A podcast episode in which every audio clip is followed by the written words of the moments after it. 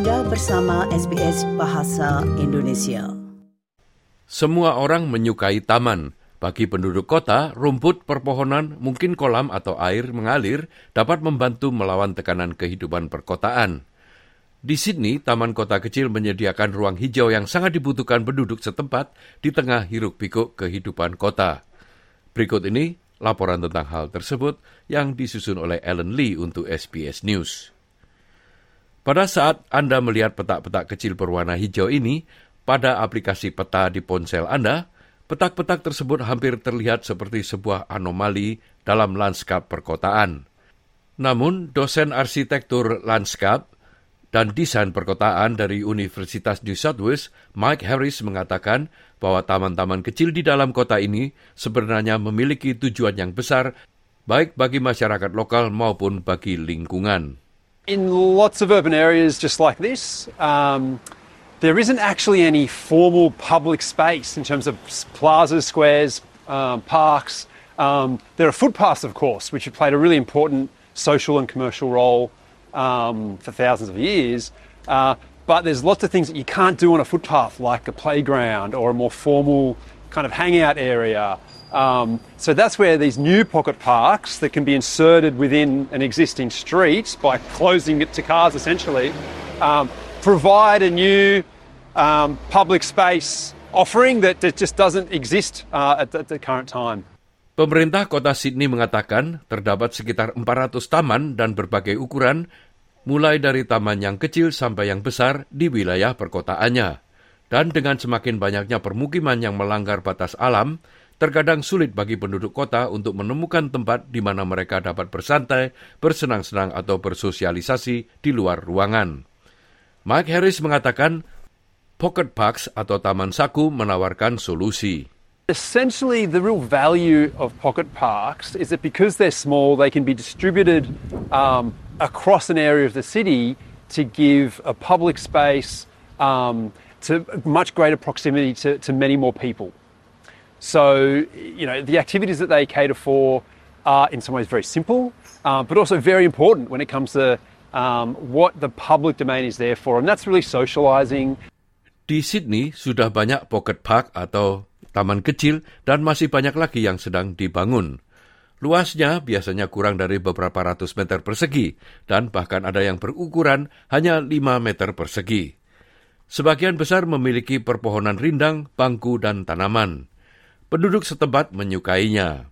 Less traffic coming through here, more pedestrian uh, uh, room for, for people, and uh, especially the elderly, you know, that live around here. And uh, no, it's serene. It refreshes your soul, your body, not just for the people, but for the birds and you know other life, uh, wildlife as well. There's a thousand little dogs around the city. And the big parks, that's where there's a hundred dogs. You come to the little parks, there's only one or two. She's a good dog, but, you know, like, dogs will be dogs.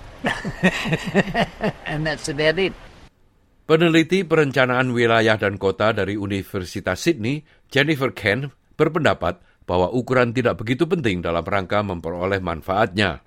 You don't need a lot of green space to get the benefits of getting out and about in nature and being connected to your community. And sometimes those smaller parks can be very much easier to manage for communities and they can draw people together in a way that is more cohesive than when the parks are bigger. Secara historis, para perencana kota tidak memperhitungkan ketersediaan ruang untuk taman yang lebih kecil. Namun karena lokasi untuk kawasan hijau yang lebih luas jarang ditemukan dan mahal, kota-kota kini semakin beralih ke solusi ini. Meskipun taman kecil itu penting, Jennifer Ken mengatakan kawasan perkotaan masih membutuhkan ruang hijau yang lebih besar seperti taman tradisional.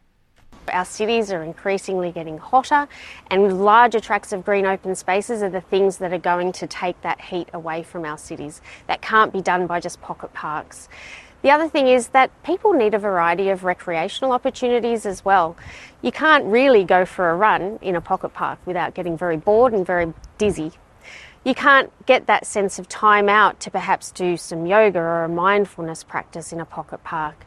The other thing that larger tracts of open space can offer is a diversity of uses within the space. So you might have a children's playground next to an adult's gym, next to a larger tract of uh, unmanicured space for, for some wilderness and so forth. So those bigger parks are still so important, but so are the pocket parks. It's all about a balance. Mike Harris mengatakan sebagian besar taman saku atau atau pocket parks itu berada di lahan yang tidak cocok untuk pembangunan atau di daerah yang sudah rusak, namun ada juga tren baru yaitu memanfaatkan sebagian jalanan yang sudah ada. As well as providing uh, a new small public space, it also has a, a what's called a local area traffic management purpose. Um, so it stops, you know, uh, traffic coming onto the high street at too many locations. Um, it means that no longer pedestrians would have to cross a road. You know, they get more continuous footpaths, so it really improves um, the pedestrian amenity and walkability of a neighbourhood uh, when you can start to divert traffic um, and turn streets or, or areas of streets into really public space.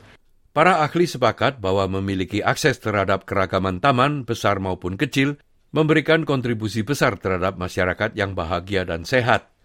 Demikianlah tadi rangkuman mengenai Pocket Parks yang disusun oleh Ellen Lee untuk SBS News dan disampaikan oleh Ricky Kusumo. Anda ingin mendengar cerita-cerita seperti ini? Dengarkan di Apple Podcast, Google Podcast, Spotify, atau di mana pun Anda mendapatkan podcast Anda.